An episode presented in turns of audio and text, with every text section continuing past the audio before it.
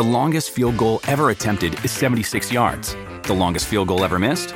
Also 76 yards. Why bring this up? Because knowing your limits matters, both when you're kicking a field goal and when you gamble. Betting more than you're comfortable with is like trying a 70 yard field goal. It probably won't go well.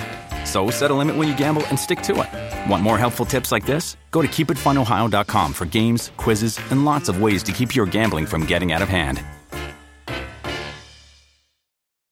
Hey, gang. Just thought I'd sit down and record a little voice note for the Serie A Chronicles Tifosi for our Patreon uh, subscribers. I've just finished an interview with Stefano Pioli, the, the Milan manager.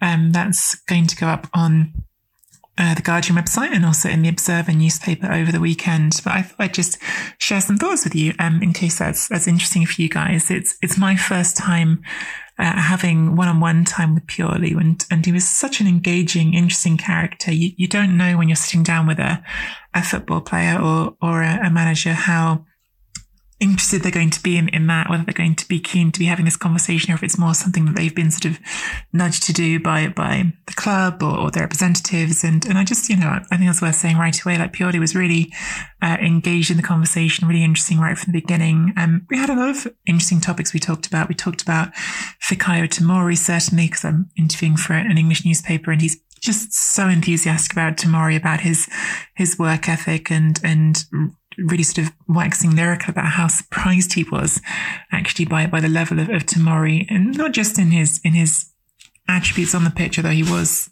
sort of blown away in that way as well, but but by his um his application, his work rate. He described him as as one of the um, easiest players he's ever had to coach in his whole career, which I thought was was quite something.